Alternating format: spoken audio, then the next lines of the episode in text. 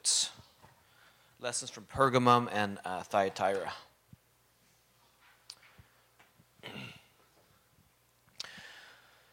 So, in light of the various aspects of the trials and testing and fire that we talked about yesterday, we're looking at these seven churches uh, as an example to us about what Jesus is looking for from us in the last days.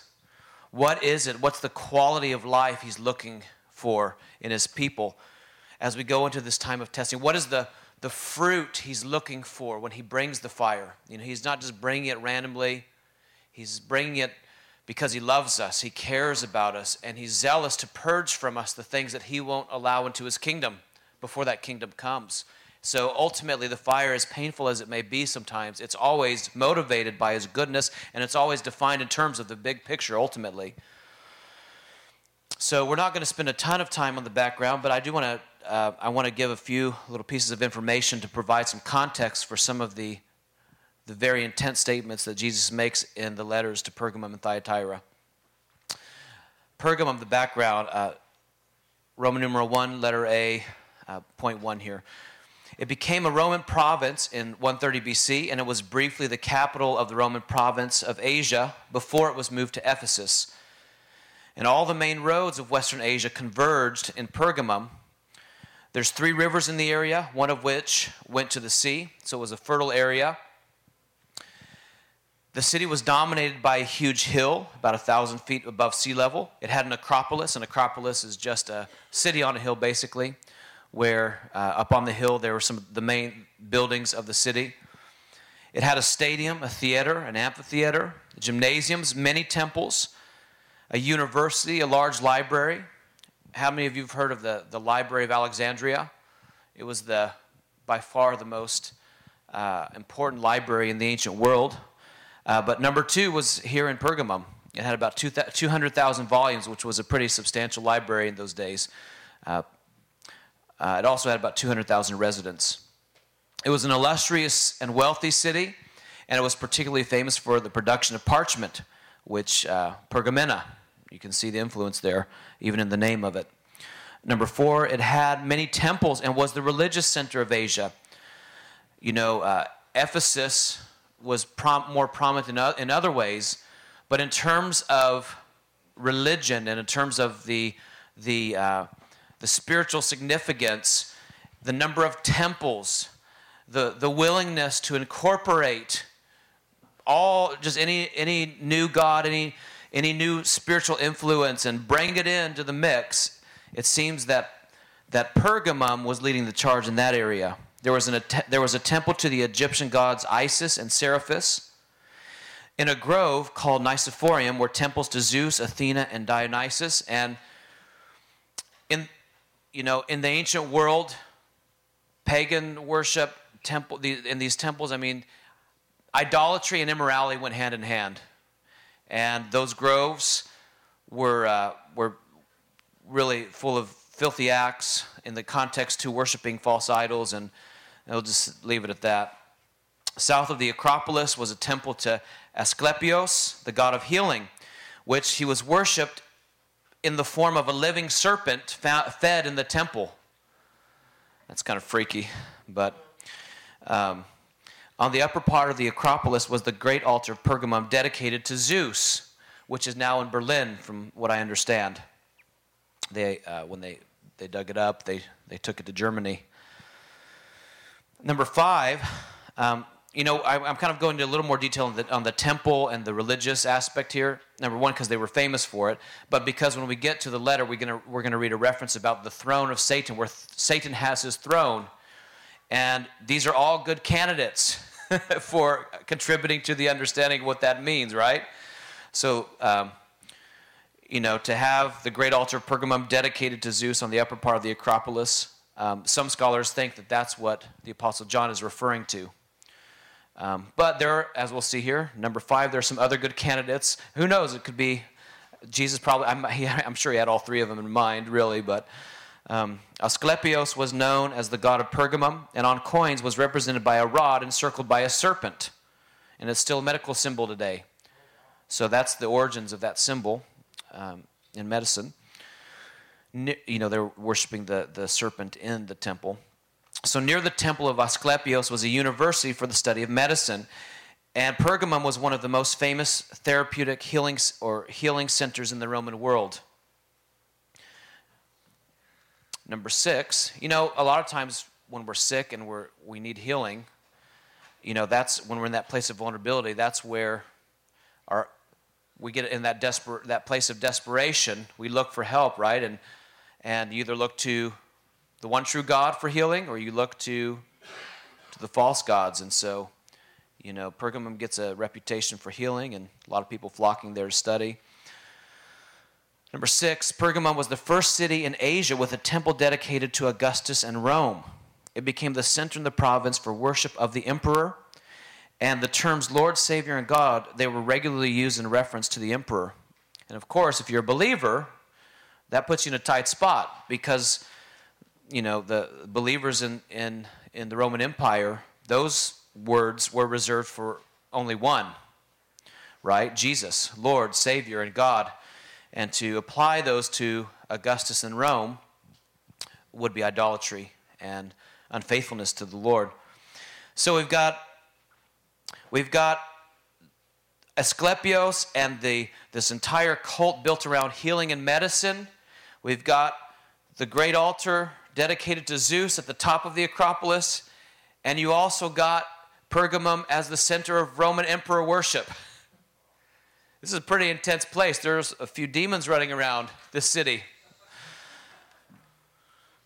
Thyatira, let's go to the next page, letter B. 40 miles southeast of Pergamum. It's a trading center.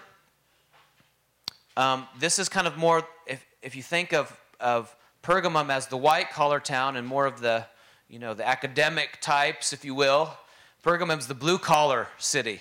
It's a trading center. It's home to many guilds. It's, it's full of dyers and potters, tanners, weavers, bakers, robe makers, and unfortunately, slave traders. It was a supplier for the Roman garrison in Pergamum.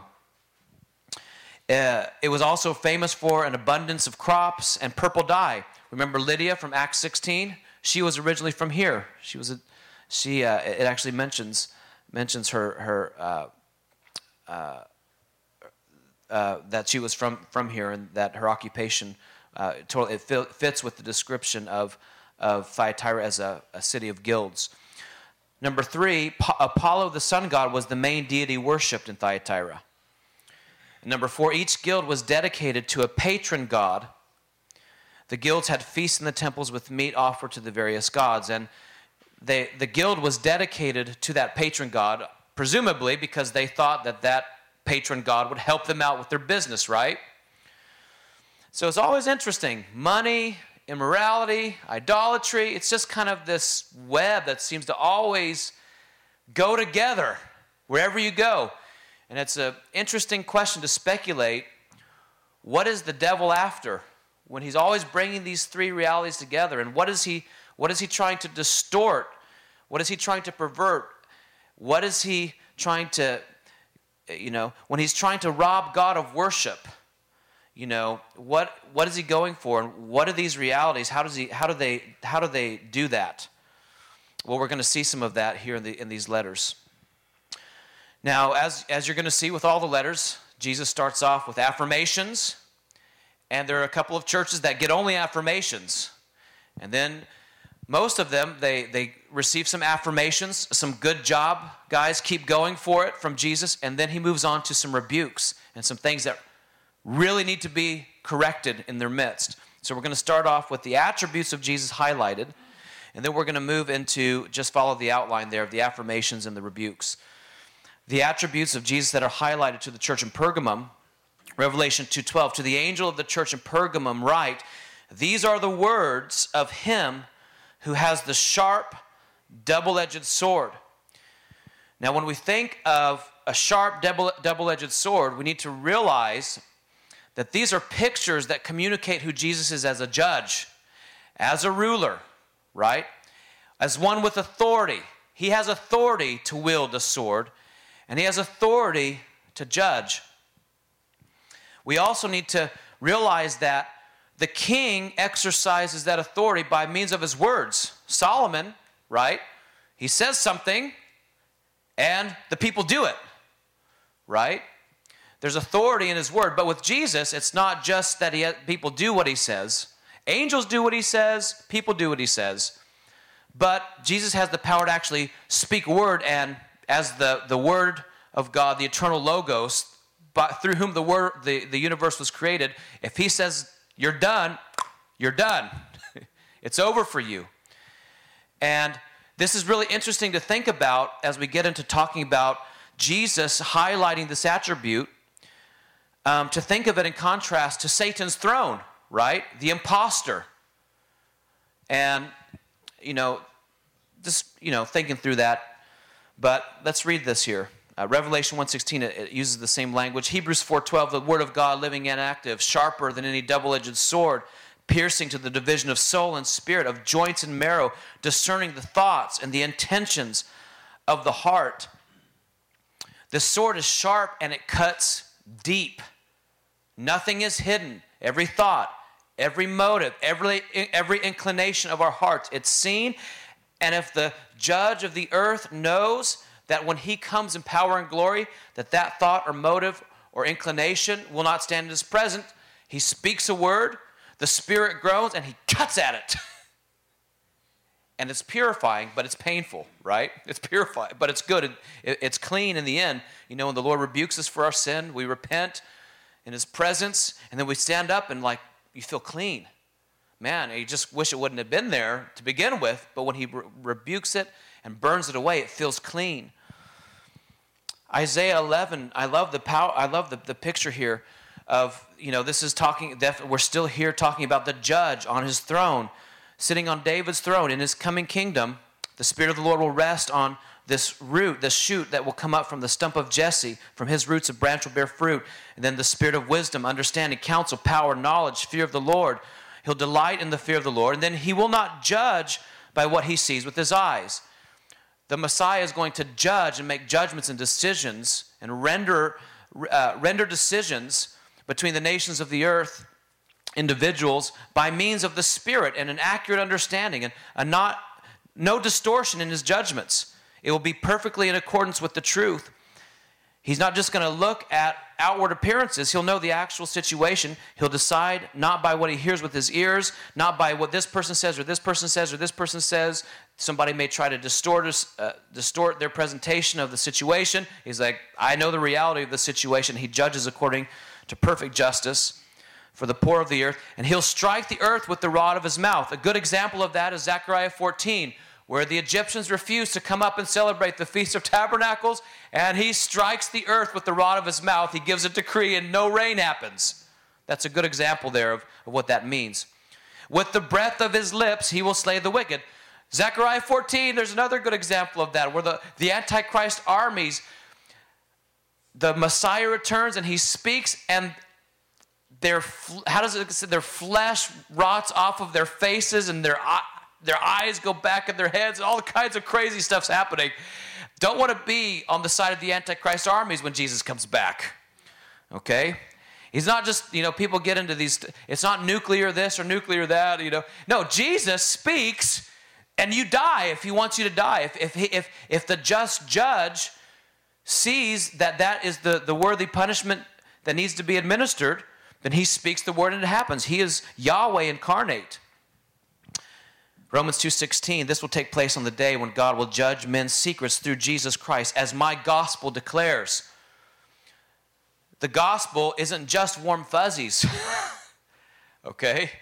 The Messiah is God's ordained instrument for examining the thoughts and motives of our hearts and this was central to Paul's gospel. And if we don't keep that in mind, then we're going to have a distorted understanding of the gospel ourselves. Number 2, Thyatira. To the angel of the church in Thyatira, write These are the words of the Son of God, whose eyes are like blazing fire and whose feet are like burnished bronze. You've all seen pictures of glowing metal, right? That's the picture here. It's that hot, fiery, glowing metal that's pure through and through, and his eyes are burning like fire. And you see what does it look like to look at Jesus and his hands and his feet and his body is like glowing metal? And if you touch him in its, you know, pre-resurrection, I mean, I, I don't, you know, I don't know how that works, but I mean, he, he's full of fire. And I think it's so interesting that the main deity worshipped in Thyatira was Apollo, the sun god. And here's Jesus saying, No, no, no, no, no. You want to know who's really full of fire? You want to know who's really brighter than the sun? It's me. It's me. I think that's really interesting there that he highlights this one. Hebrews 4:13 No creature is hidden from him all things are naked exposed to the eyes of him to whom we must give an account. His eyes are full of fire and again he looks at the depths of our hearts with perfect zeal, perfect love, but when he sees something that needs to be removed and purged, he's zealous about getting it out of us. Isaiah 33 From the heaven the Lord lo- looks down and sees all mankind. From his dwelling place he watches all who live on earth. He who forms the hearts of all, who considers everything they do. He considers our actions and our attitudes in the kitchen. He considers our attitudes and our actions when we're driving, with our kids, with our families. He's taking it all into consideration. And the knowledge of that is designed to produce the fear of the Lord in us and to just have this kind of background awareness at all times. My master's watching me. He's watching me. He's watching when you give in secret. He's watching when you uh, lay down your life, when you give something up, when, when you restrained from speaking in a certain way, when you wanted to speak in a way that, that wouldn't be edifying or that that wouldn't be full of truth or that an innuendo. He's watching. He's, you restrain from speaking in a way that defiles somebody's conscience. He's watching and he notices that, and he'll reward that in his coming kingdom. This is the message we have heard from him and declare to you God is light, and there is absolutely no darkness in him. God is a consuming fire, Hebrews 12. Who among us can dwell with consuming fire? Who among us can dwell with everlasting burnings? Well, the rhetor- it's a rhetorical question, but the answer is those who themselves have been purged and cleansed by the very fire with whom they're destined to dwell. Right? Jesus is applying enough fire to get us clean, but not destroy us. And then by the time he comes back, he's going to fill us with the same fire that fills him. It's awesome. That's who can dwell with, with the consuming fires, those who have been had their dross consumed now. Obviously, we can't do that ourselves. We have to boast in Him for sanctification just as much as we do for justification and boast in Him for, glor- for glorification. It's by faith from first to last. affirmations uh, to the church in Pergamum. Clinging to Jesus' name, a faithful witness. He says, I know where you live, where Satan has his throne. I think this is just an interesting verse. I mean, you've got the historical context we talked about with the idolatry in Pergamum. But, you know, in light of some of the stuff Joel teaches related to uh, the Antichrist being an Islamic based uh, reality, the Antichrist empire, and specifically, if you guys read through some of his books, uh, Turkey, Turkey is kind of at the focus of, of that. It's just interesting to think about that all seven of these letters are based in the place where there's lots of biblical indication that this will be the head of the Antichrist empire in the last days. You know, Jesus, I don't think this is coincidence. Anyway, it's just I'll chew on that. We'll see. Um, but interesting, where Satan has his throne. So there, you know, the Lord obviously probably is thinking on several different levels at the same time with this. Yet you remain true to my name. So the implication here is that Satan is exercising his authority on this throne through the idolatry in this area to try them to become untrue to Jesus' name. Okay? To try them to get them to deny their allegiance to him. You did not renounce your faith in me, even in the days of Antipas, my faithful witness who was put to death in your city where Satan lives. And what's interesting here is that Antipas, he's called, he, he, he, the definition of a faithful witness is here one who remained loyal to Jesus and faithful to Jesus, even unto death. And in so doing, showing that Jesus is more worthy than Satan of his allegiance. And Satan's throne is right there. Luke 9. And so he, he, he encourages them for, the, for his faithfulness here. He was saying to them all, if anyone wishes to come after me, he must deny himself, take up his cross daily, and follow me. For whoever wishes to save his life will lose it, but whoever loses his life for my sake, he is the one who will save it. But the seed and the so- good soil, these are the ones who have heard the word in an honest and good heart and hold it fast or bear fruit with or, or through perseverance. Romans 5, not only so, but we also rejoice in our sufferings because we know that suffering produces perseverance, perseverance, character, and character produces hope. The fire and the testing comes. You hold tight to Jesus through it. The, the dross gets removed and it produces hope that in the same way that he sustained you and was faithful to you through the fire by means of, by means of which our deception is removed, by that same faithfulness, he will raise us from the dead. He will see it through to the end. We have hope that by his work, not our own, but by his work, he will make us into vessels that he considers worthy of being with forever in his kingdom. But perseverance presupposes something to be persevered through. right? You don't, you don't get character by a carefree existence.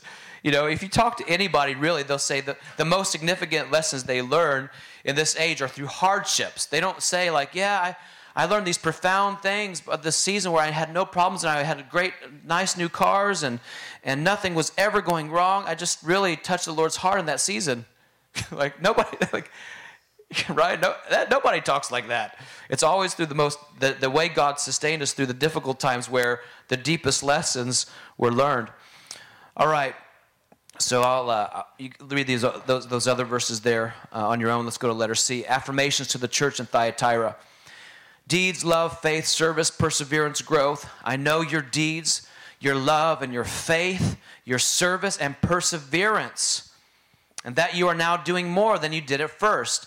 The ESV says that your latter works exceed the first works, the initial works, the earlier works.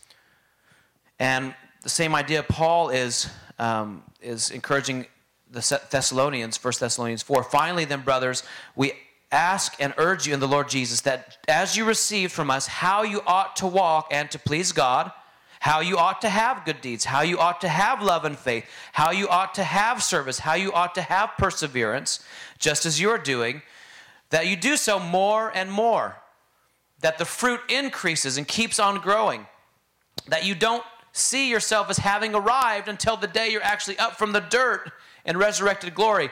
You know, Paul in Philippians, I don't even consider myself to have yet obtained it but he's trusting the Lord to see him through to the, the, through the entire race until the day of Christ Jesus. So the point here is that in the last days, these are things that we want to see in our churches. We want these things to burn brightly in our midst. We want faithful deeds. We want good fruit. We want a faithful witness. We want to give our lives even unto death even if we're before the very throne of Satan himself, and he's going to have lots of centers of power in these days. We want to be a faithful witness, a true witness. We want our deeds to be full of self sacrifice and love and humility. We want to do more than we did at first. We want people to see, wow, I see that fruit in your life. You know, I, there, when I first got married, I didn't even, th- I look back and I think, I surely I wasn't even saved. Surely I wasn't saved. I mean, the level of arrogance and self righteousness constantly.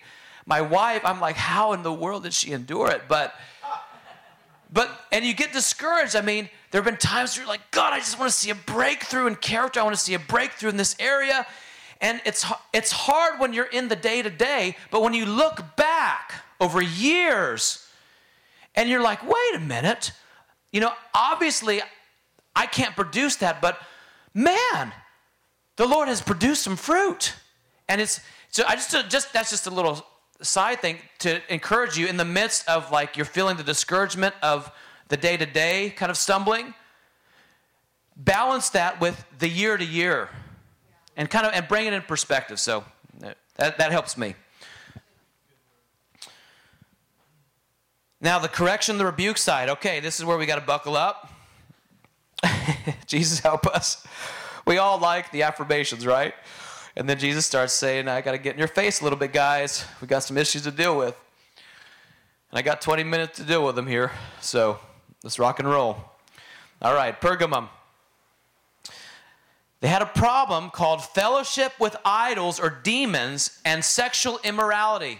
And as we talked about earlier, these things, together with greed, always seem to go together money, immorality, idol worship. Seems like demons really like those things, and there's something about them that they really seem to, to be pretty aggressive about.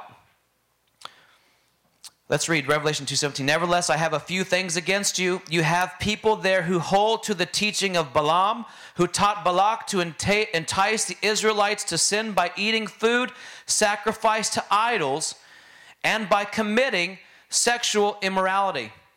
And so, you know, we read here we, this it's really important to know, okay, the teaching of Balaam or Balaam who taught Balak to entice the Israelites to sin.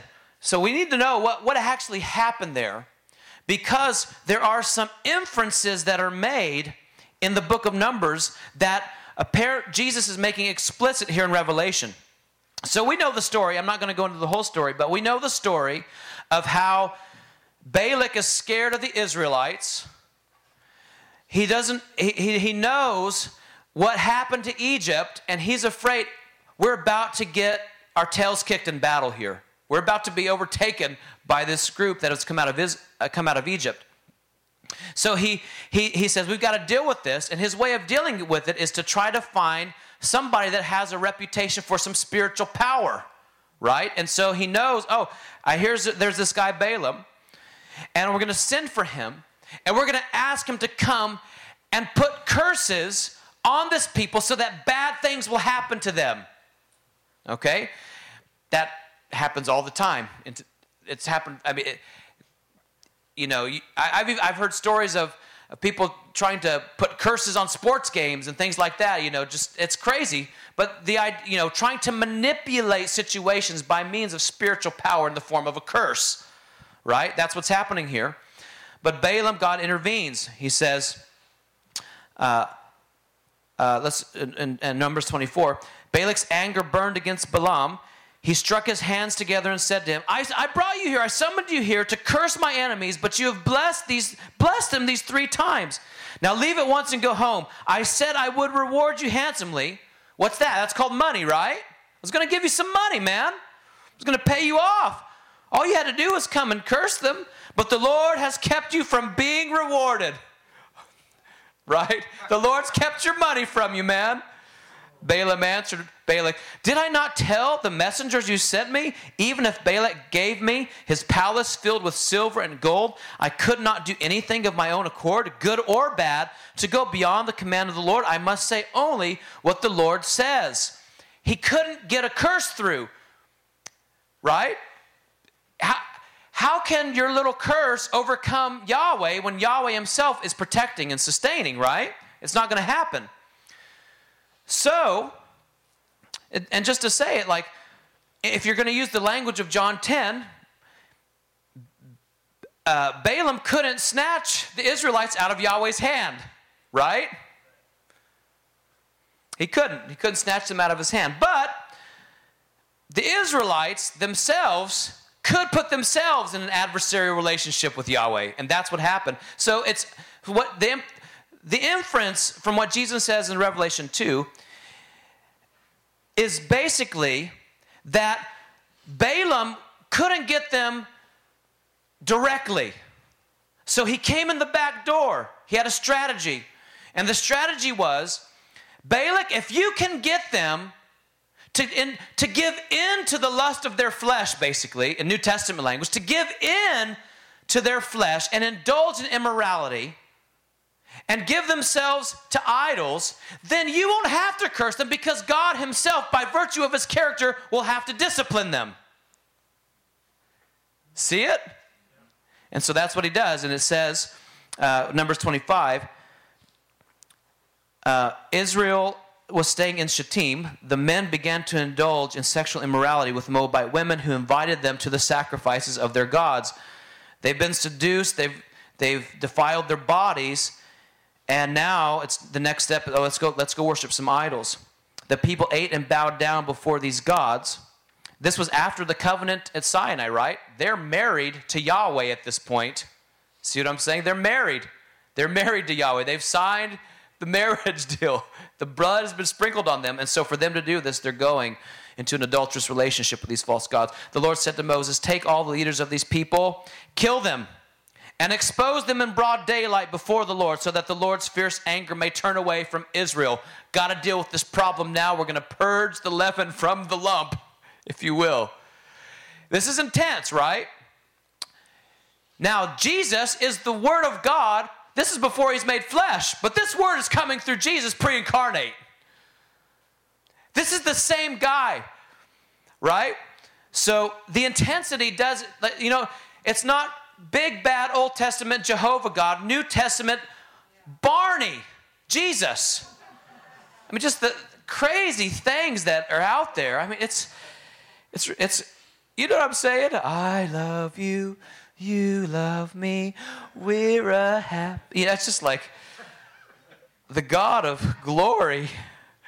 Anyway, so now they're sinning.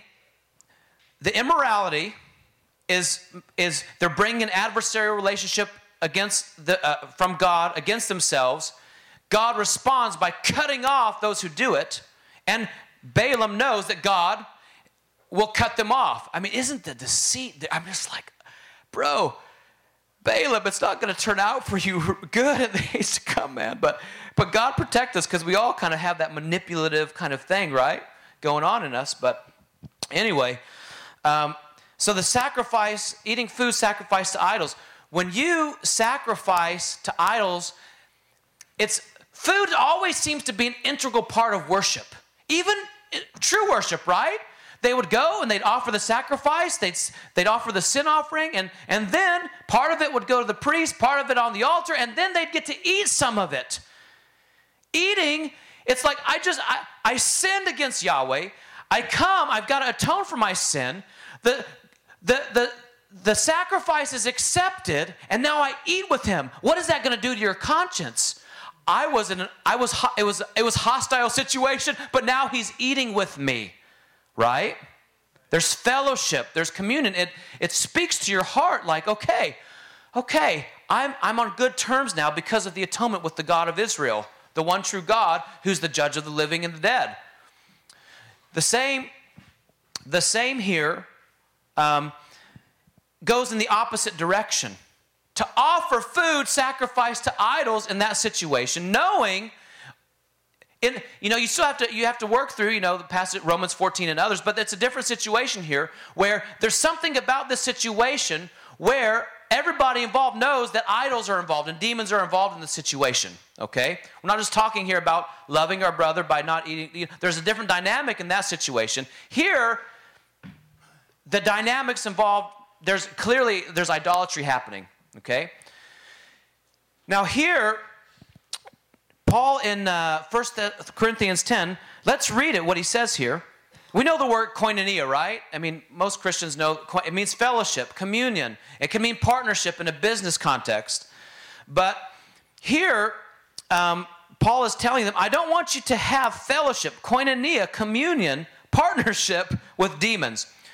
That's what's happening when they offer food sacrificed to idols, when they eat it. I speak as to wise men, judge for yourselves what I say. The cup of blessing which we bless, is it not the communion of the blood of Christ? The bread which we break, is it not the communion of the body of Christ? For we, though many, are one bread and one body, for we all partake of that one bread. Observe Israel after the flesh. Are not those who eat of the sacrifices partakers, fellowshippers, participants of the altar? What I am saying, what am I saying then? That an idol is anything or what is offered to idols is anything? Now, the point isn't how awesome a piece of stone or wood is. The point is that the things which are gent- which Gentiles sacrifice, they sacrifice to demons and not to God. There's the problem. The idol, the actual image, is just a means to somehow connecting with a demon. Okay? I don't want you to have fellowship with demons. I don't want you becoming friends with demons. I don't want you learning the ways of demons and connecting with demons and having communion with demons. Because demons do immoral things. Demons do things that bring punishment and judgment on you, that things that God is going to judge severely don't have fellowship with those that are already destined to be cut off in the day, in the day of the Lord. Okay? Or do we provoke the Lord to jealousy? If we're in covenant with Him and then we start fellowshipping with demons, we're committing adultery, spiritual adultery. Ephesians 5 5 through 7. For of this you can be sure no immoral, impure, or greedy person, such a man, is an idolater, has any inheritance in the kingdom of God, of Christ, and of God. Let no one deceive you with empty words, for because of such things God's wrath comes, or it can be translated, will certainly come on those who are disobedient. Therefore, do not be partners with them. Let no one deceive you with empty words, with words that are going to create a distorted perception of reality, the reality of the situation. In the academic world, in seminaries, it's not uncommon to, common to find people dismissing immorality uh, as a cultural type of thing. Well, you know, that was Paul's Jewish conservative Hebrew culture finding expression. Da, da, da, no. That is deception. Let no one deceive you with empty words, whether they have a thousand footnotes backing it up, or whether there's some guy in the factory who just wants you to get you to look at that Playboy magazine. Let no one deceive you with empty words. Now, you know what instructions we gave you by the authority of the Lord Jesus, 1 Thessalonians 4. It is God's will that you should be sanctified. It is His will, it is His desire that you should avoid sexual immorality. The Lord will punish men for all such sins, as we have already told you and warned you. For God did not call us to be impure, but to live a holy life. Therefore, he who rejects this instruction does not reject men man, but God who gives you his Holy Spirit. His Spirit is sufficient to cleanse us. He does, Jesus doesn't say if you look at a woman to lust for her, you're committing adultery with her, and then give you no provision for actually walking it out because he knows you can't do that on your own. He gives you the Holy Spirit. Those groans, I mean, I can't. I'll tell. I just. I'm just going to say it. You know, there there have been times I can remember a couple times specifically where I'd be just going about my business, and suddenly you're, you're, you come across a beautiful woman. And I, I remember a couple, one time, a couple times, several, many times, whatever, but like it's whatever. I don't know what demon hit me and jumped on my back, but he wanted fellowship with me. And some, between the lust of the flesh and the demons, and, and I just immediately felt like something on me, and that woman's everything in me. It was like, at that moment, it's like, I want to kill Uriah the Hittite and take Bathsheba for myself. And in that moment, the cravings are just journeying. You're like, God, what do I do? And He says, cry out in your moment of temptation. And I remember I'd go to the bathroom. It's the only private place I could find because it's somebody else's house or whatever. And I'd go into the toilet and close the door and I'd hit my face and begin to weep. God, come to my aid. Holy Spirit, come to my aid right now. You know, and I hope nobody was in the other stalls. but you're crying out in your head. And, and I can't tell you how many times I've been in that situation and I feel this groan come into me and just the t- in the midst of the tears and the cry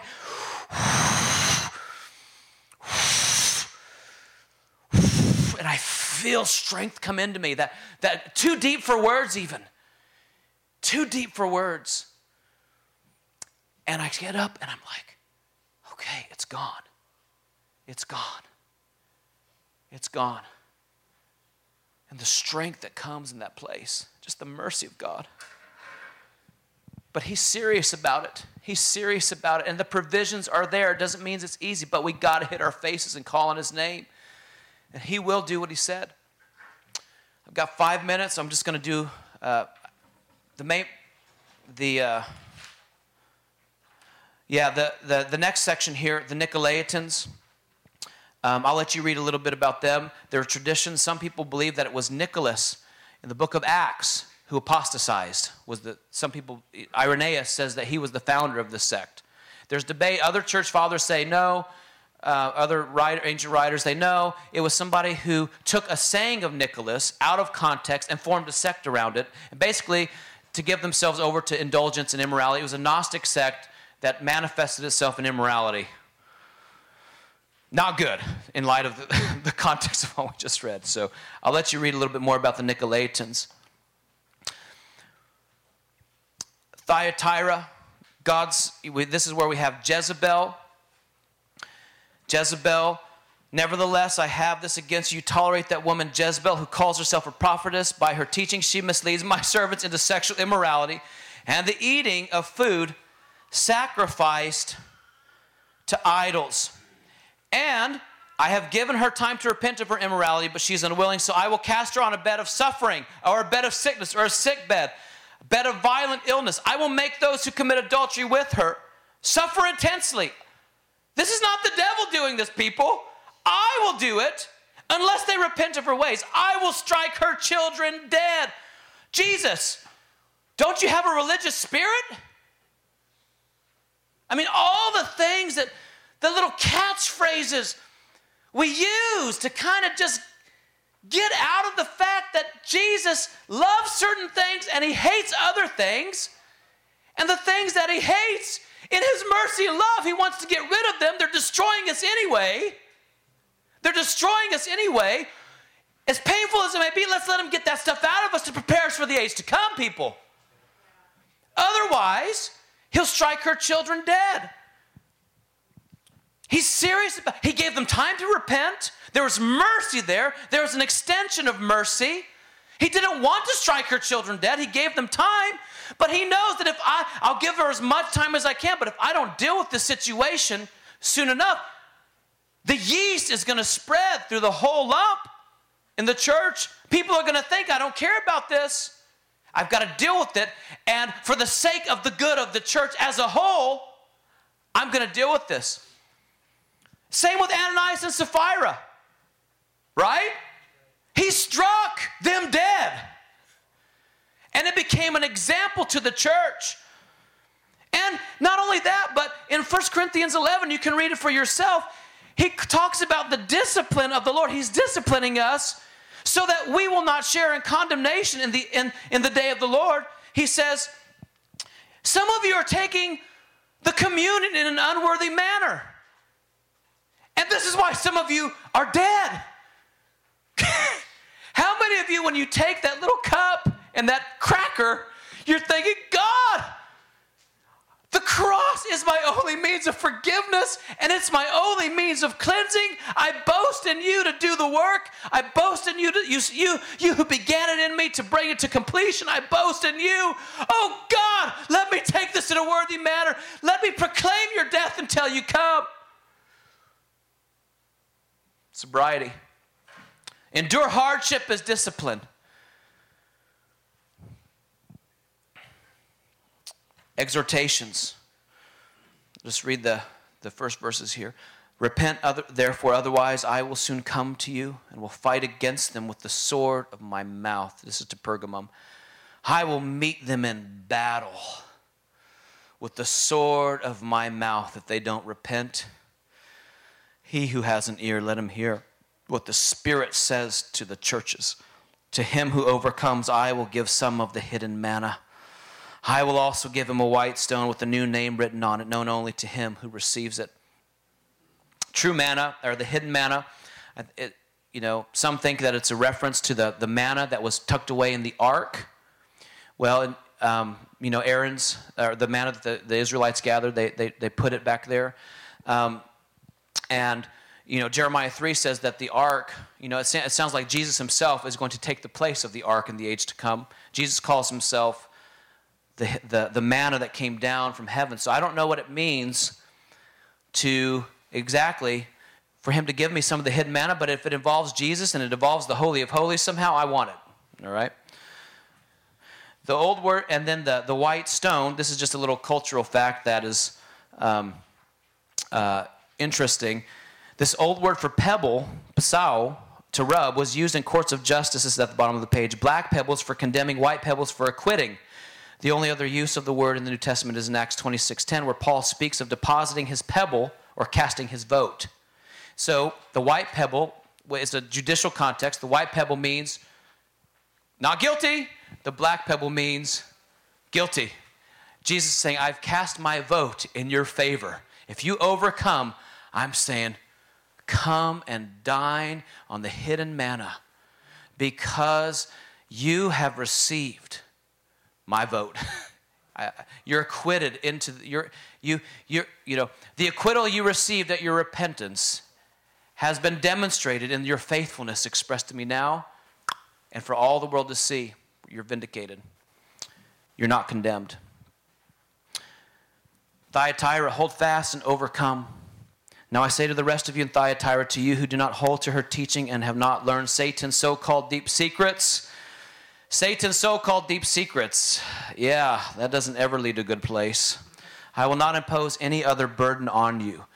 Only hold on to what you have until I come. To him who overcomes and does my will to the end, I will give authority over the nations. He will rule them with an iron scepter. He will dash them to pieces like pottery, just as I have received authority from my Father. I will also give him the morning star. He who has an ear to hear, let him hear what the Spirit says to the churches in the first century? No. These are messages for all of us. The morning star is a it's a it's a picture of authority. It's a symbol of governmental authority, power, authority, governance, the rod, the scepter, the morning star. You know, and there's a throughout there's a history in the scriptures actually of of governance related to these things. God made the two great lights, the greater light to rule, to govern the day, the lesser light to rule the night, and the stars. It's a governmental idea. It's um, shining, indicating the times and the seasons. You know, not literally controlling, but governing and indicating and communicating. I am the, I, Jesus, have sent my angel to testify to you about these things. I'm the root, the descendant of David, the bright and morning star. I am the descendant of David, governmental, right? David's throne, the bright and morning star who rules over the creation. Now, the bright and morning star, I like, you know, for 2 Peter 1, we have the prophetic message confirmed even more. The word in regard to which you do well, if you keep paying attention, careful attention to it as to a lamp shining in a dark place until the day dawns and the morning star rises. And I, in, my, in the tra- way I'm going to translate it here, um, I'm putting the comma there in your hearts, knowing this first of all. And the point here is that the morning star most likely refers to the planet Venus. In Revelation and in, in 2 Peter, they're different words here, but it seems that they're talking about the same idea. That the morning star refer, likely refers to the planet Venus, though some think it possibly refers to the sun. Besides the sun, Venus is the brightest star in the sky, reaching its maximum brightness just before sunrise or just after sunset, depending on where it is in its, uh, its orbit of the sun. Just as the morning star heralds the end of the night and the beginning of the new day, so the second coming will mark the end of this age of darkness and the beginning of his day, his rule, his governance, and he's going to share that with those that he deems worthy who receive the white pebble. If there's any time in history where we need to take Jesus' message to the church in Pergamum and Thyatira seriously, what he's looking for, what he's serious about, what he warns about. It is this hour. A climax of wickedness at the end of the age requires a climax of attentiveness on the part of the church, okay? Uh, uh and the same is true for all the other letters. Let's pray and we'll get ready for our break. Father, I ask in Jesus' name for you to take the lessons to these churches and, and print them on our hearts, Master. I pray that we would take them seriously, that we would fear your name.